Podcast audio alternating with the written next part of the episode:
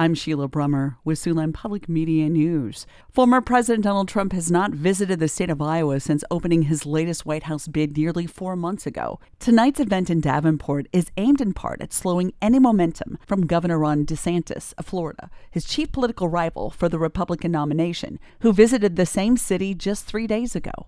Trump remains the front-runner for the party's nomination, a position that national polls show has solidified in recent weeks. While in Iowa last week, DeSantis said standing strong in the culture wars around issues like education, criminal justice, and healthcare in the aftermath of the COVID-19 pandemic will help the party win elections. Iowa's current legislative session is proving remarkable in terms of the speed and volume of conservative legislation being advanced.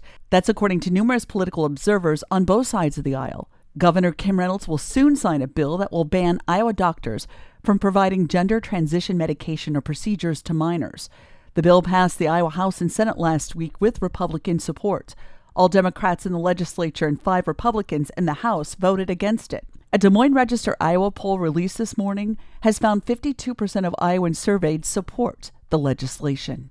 And even though there is potential for more snow later this week, Woodbury County Emergency Management is getting ready for the summer storm season. The organization is hosting a severe weather awareness storm spotter training session with the National Weather Service tomorrow night.